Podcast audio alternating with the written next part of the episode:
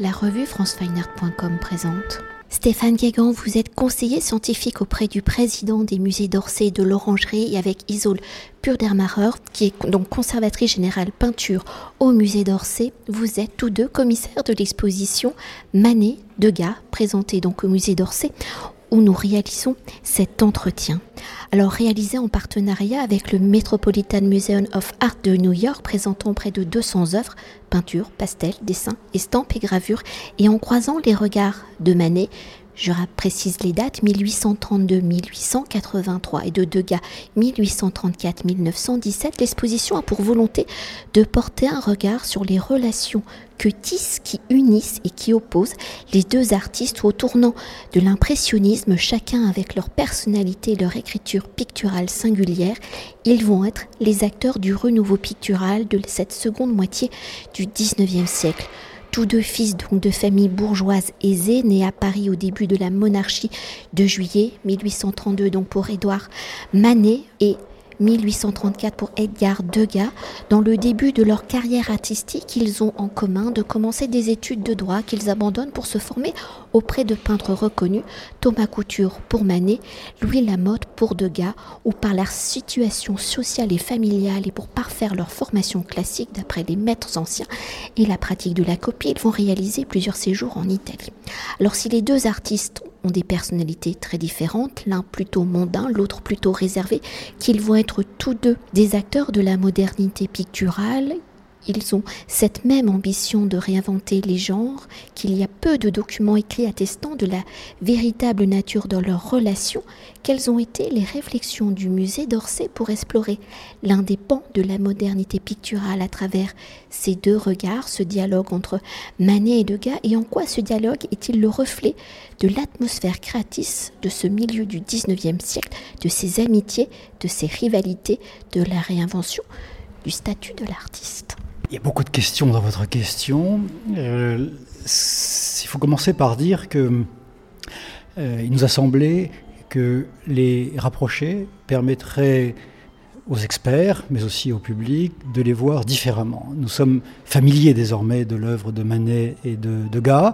Nous sommes familiers notamment de leurs grands chefs-d'œuvre. Et la façon dont l'exposition les juxtapose, les met en dialogue ou simplement en tension, permet déjà un certain rafraîchissement du regard. On a l'impression, et je n'exagère pas, de les découvrir dans la lumière de leur contraste. Disant cela, je pense aussi à d'autres vertus du comparatisme. La première, c'est bien sûr de nous faire sentir combien, si géniaux soient-ils, Manet et Degas sont aussi les produits d'une époque. Ils subissent les effets de contexte, ils réagissent à un contexte commun qui est celui d'une des transformations les plus profondes de la société française, à la fois dans son régime politique, ses conditions économiques, mais aussi tout simplement les mœurs. Et la peinture réaliste, deuxième génération, donc après Millet et Courbet plutôt tournés vers le milieu rural, plutôt cherche à éclairer ces transformations. La modernité n'est pas simplement une affaire de radicalité esthétique, de nouveauté esthétique, c'est aussi la possibilité, l'ambition chez ces artistes d'introduire dans la peinture ce qui était jusque-là réservé à l'illustration de mœurs, la chronique.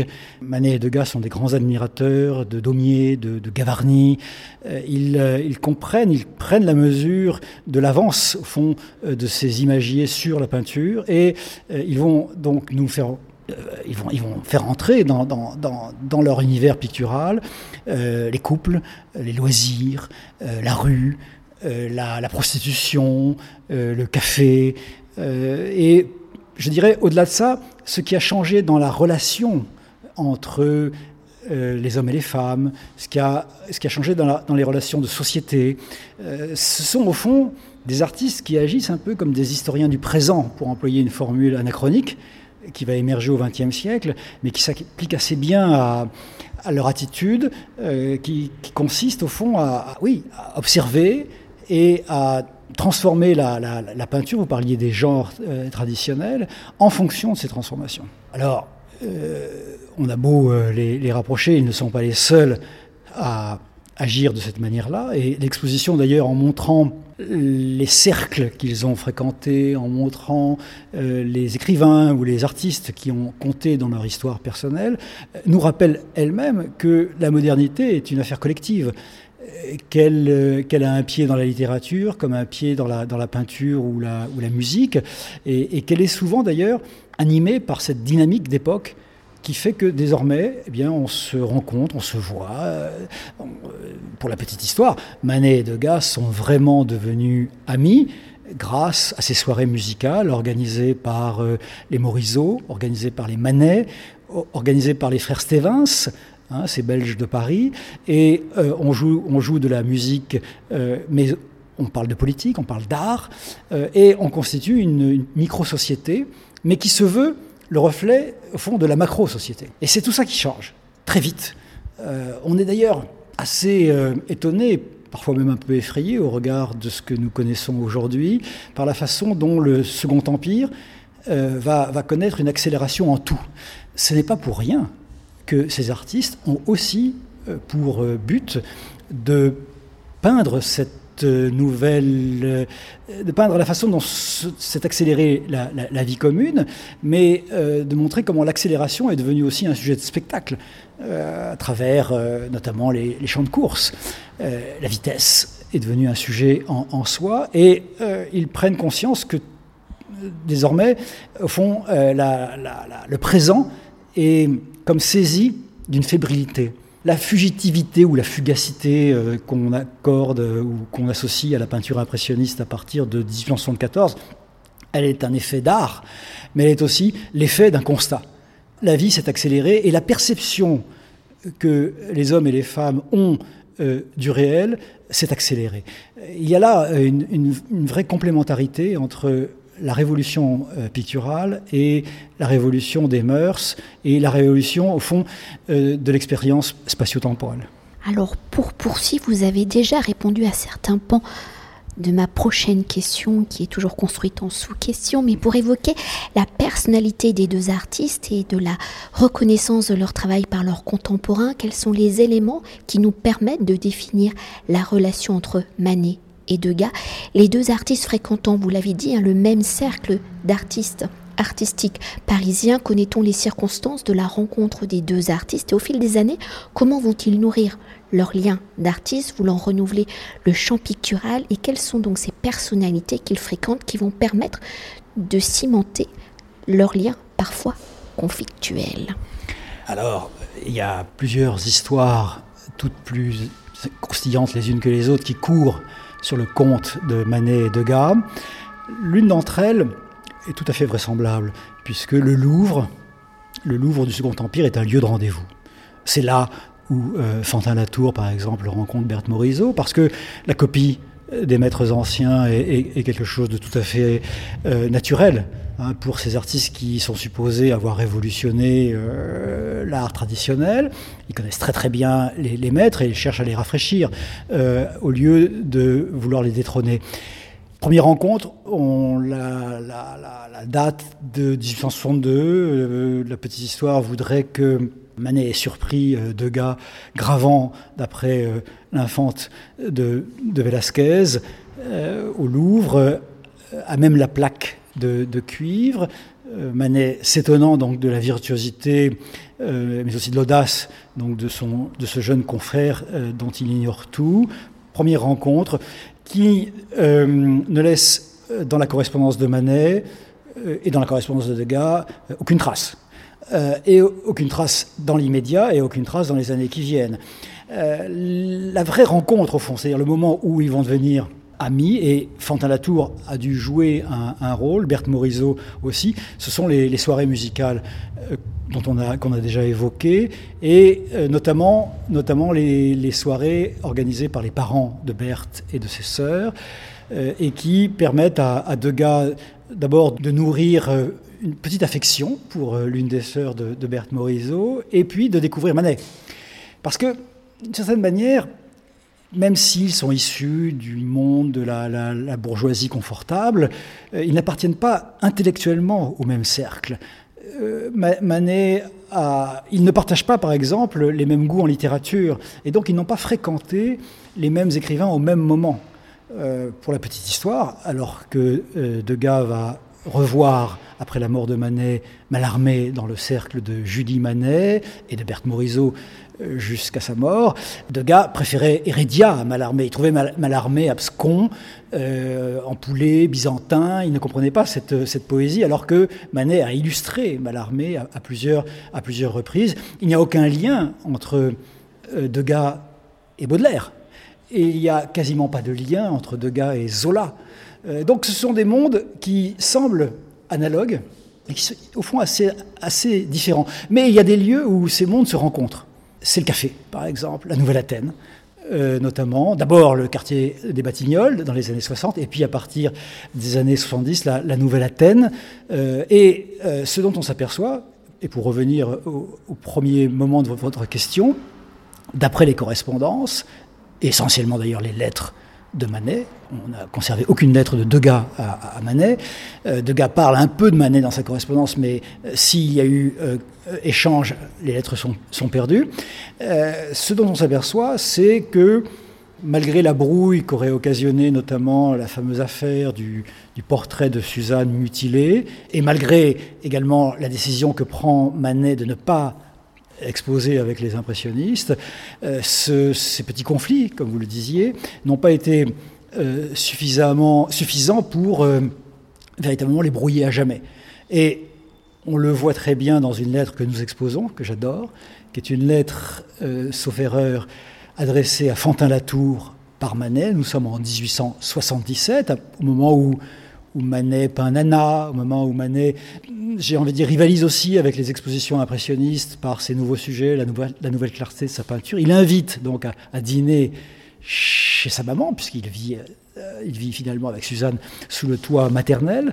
Eh bien, il invite Fantin Latour en disant « Il y aura là l'abbé Hurel », qui a été le confesseur des Manet, un homme très proche de Manet, quelqu'un qui a beaucoup réfléchi sur la peinture religieuse et qui par ailleurs se rapproche de Manet au moment de son agonie. Il dit il y aura là l'abbé Hurel, il cite quelqu'un d'autre, il y aura Degas, toutes personnes qui ne vous font pas peur, je crois, dit-il dans sa lettre.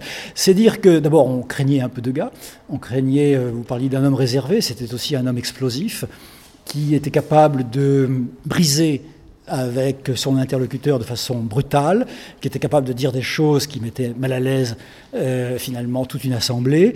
Et ce que Manet, lui, ne se permettait pas. Manet est un homme finalement plus rompu à la sociabilité bourgeoise et mondaine, et Degas qui effectivement est un homme en retrait, qui fréquente moins le beau monde.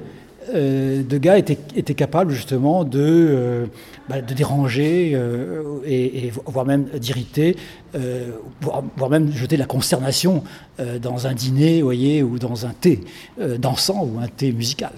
Donc effectivement, les personnages sont très différents de tempérament, d'attitude devant la société civile, sont très différents aussi dans leur façon de représenter les relations humaines, hommes-femmes. C'est pour ça que toute une section y est dédiée dans l'exposition, masculin, féminin, qui est un petit hommage aussi à Jean-Luc Godard, fanatique de Manet et fanatique de cette peinture de manière générale.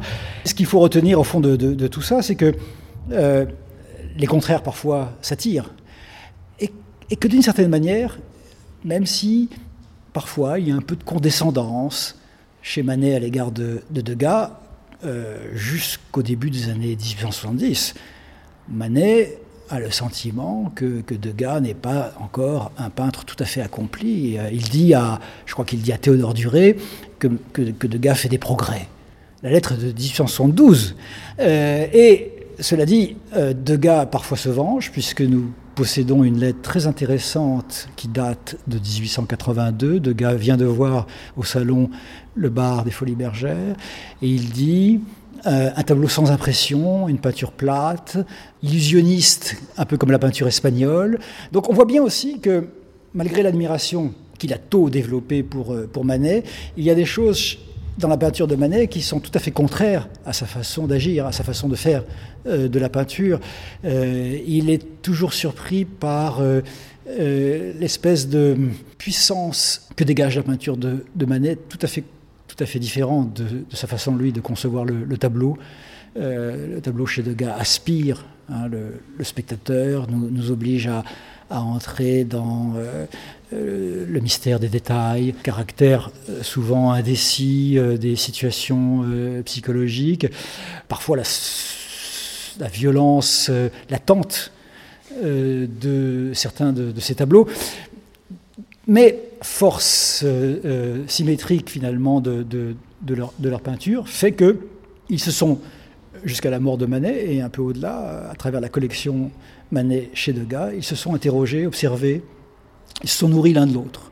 Et au fond, c'est une situation qui n'est pas complètement inhabituelle. Quand on regarde par exemple l'histoire de la littérature, les amitiés en littérature sont souvent le fait de tempéraments différents, voire même de personnalités asymétriques, Verlaine et Rimbaud.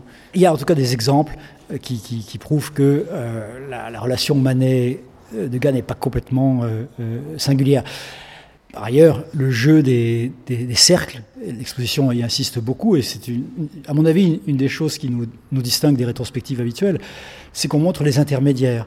On montre au fond qu'au-delà de ce qui pouvait éventuellement les séparer, les petites brouilles, les différences stylistiques, les différences de tempérament, il y a un effet de contexte, il y a une sorte de dynamique collective qui passe par l'évolution du journalisme, qui passe par l'activité, ou voire même l'activisme des écrivains dans le domaine de la critique d'art, par le fait aussi que certains marchands s'intéressent à eux presque simultanément. Je dis presque parce que une des causes de la jalousie que Degas a nécessairement développée à l'égard de Manet, qui l'a précédé un peu en tout, c'est bien sûr le fait que dès 1872, donc au moment même où Manet estimait que Degas faisait des progrès, Durand-Ruel achète massivement, c'est-à-dire 25 tableaux, si ma mémoire est bonne, 25 tableaux de Manet. Ça a été une grande surprise pour le milieu. On ne s'attendait pas à ce que Durand-Ruel, qui n'est pas encore l'homme des impressionnistes, enfin, qui est en train de devenir, qui est plutôt l'homme de la peinture classique, la peinture de Barbizon, on ne s'attendait pas à ce que Durand-Ruel, au fond, Paris spécule sur Manet à cette époque-là, au lendemain de la guerre et de la Commune. Donc, on est à peu près sûr que Degas a dû recevoir cette information comme une sorte d'affront, voire de défi. Et lui-même va avoir Durand-Ruel comme marchand. Donc, on voit bien que même sur ce terrain-là, il y a rivalité. Mais, comme je le disais, les contraires s'attirent.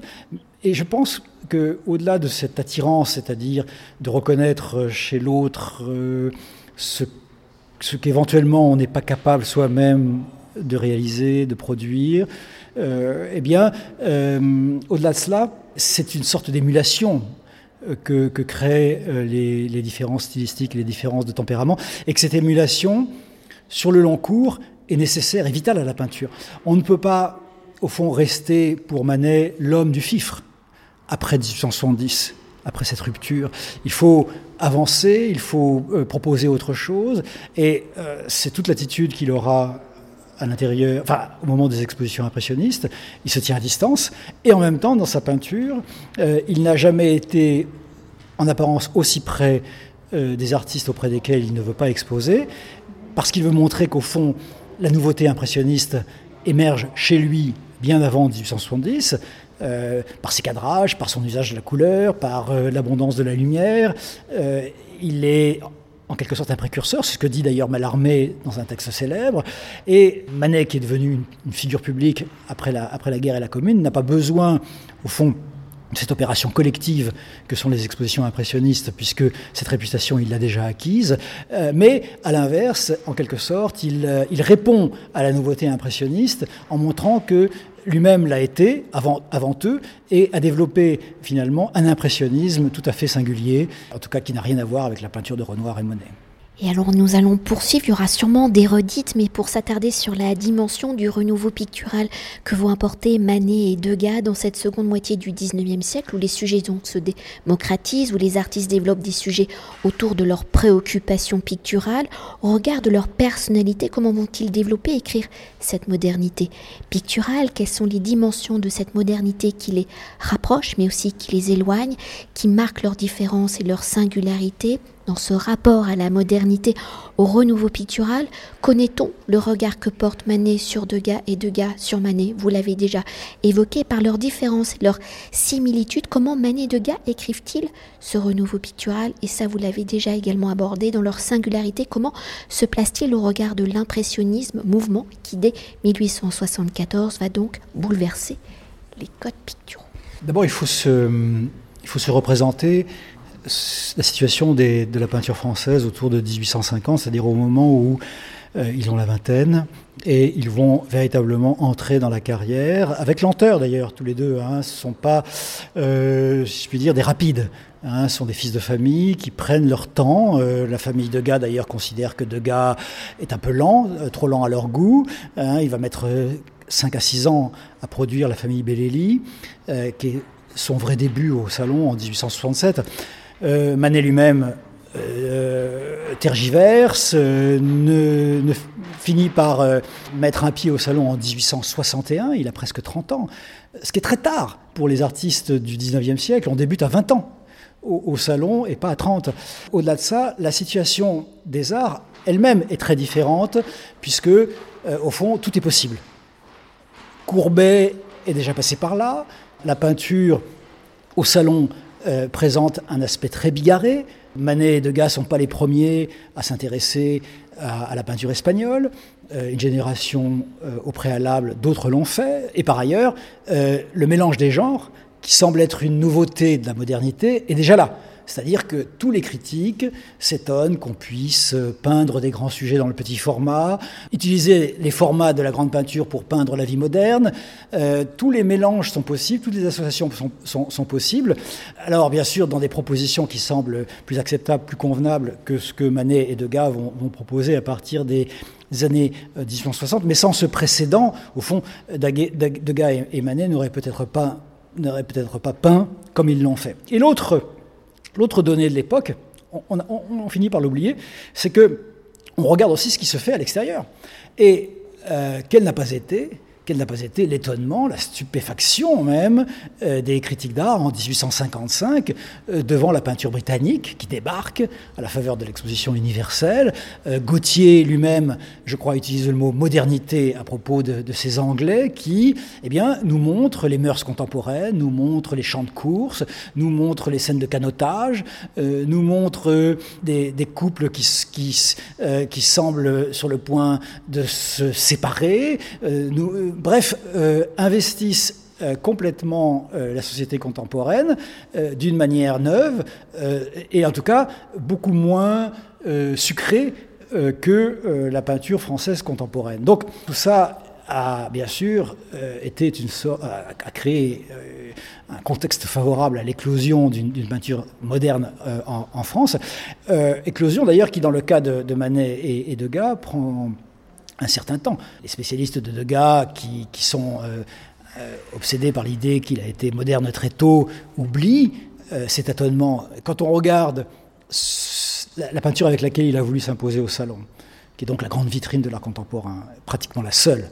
Il y a quelques galeries, mais elles ne suffisent pas à assurer aux artistes émergents la notoriété dont ils ont besoin pour vivre de leur pinceau.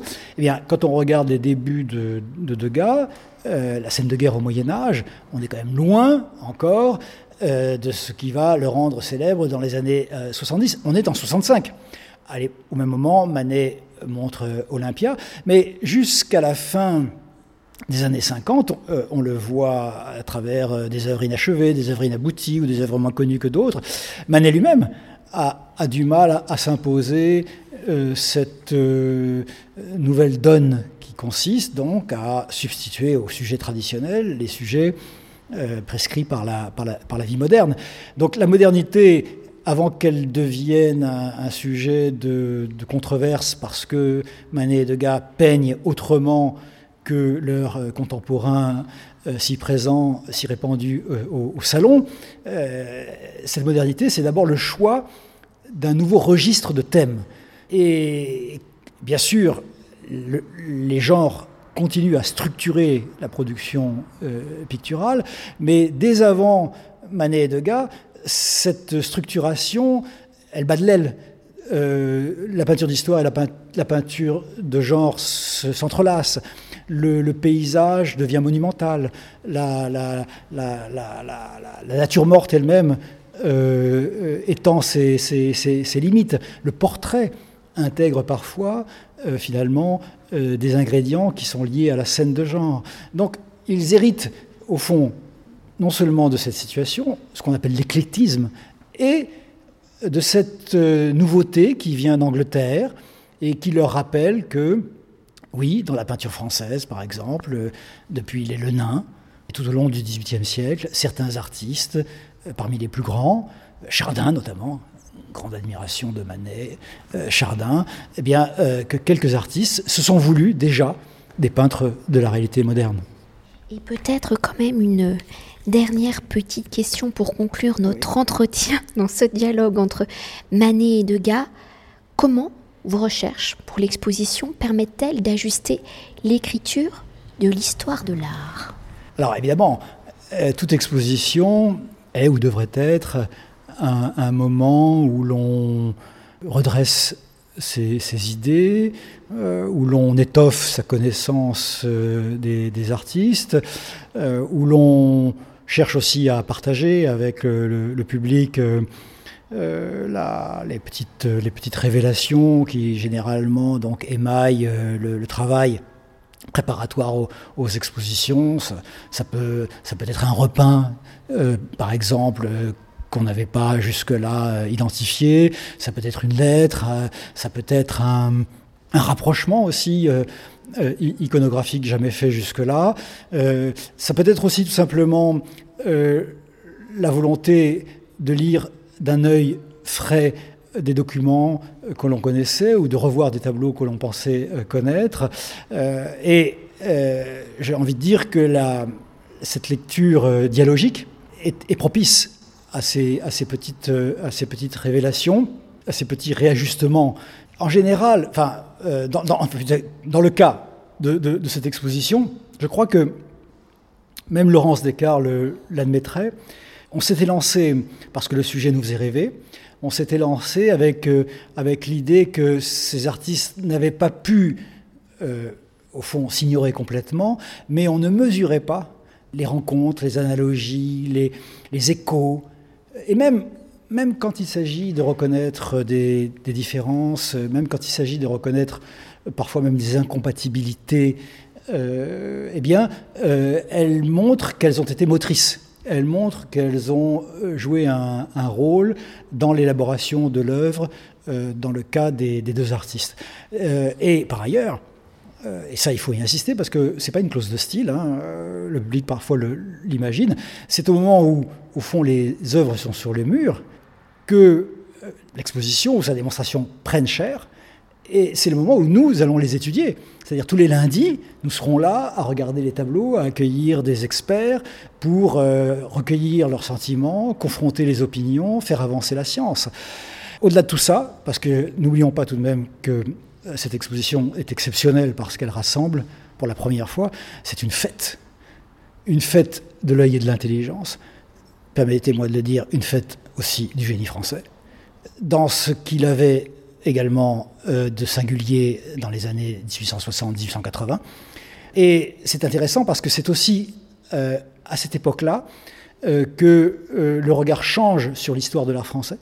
Et pour conclure, je citerai une lettre très célèbre de Degas à Tissot, lettre dans laquelle Degas cherche à convaincre Tissot de rejoindre ces expositions qui deviendront les expositions impressionnistes, après avoir donc subi un échec auprès de Manet.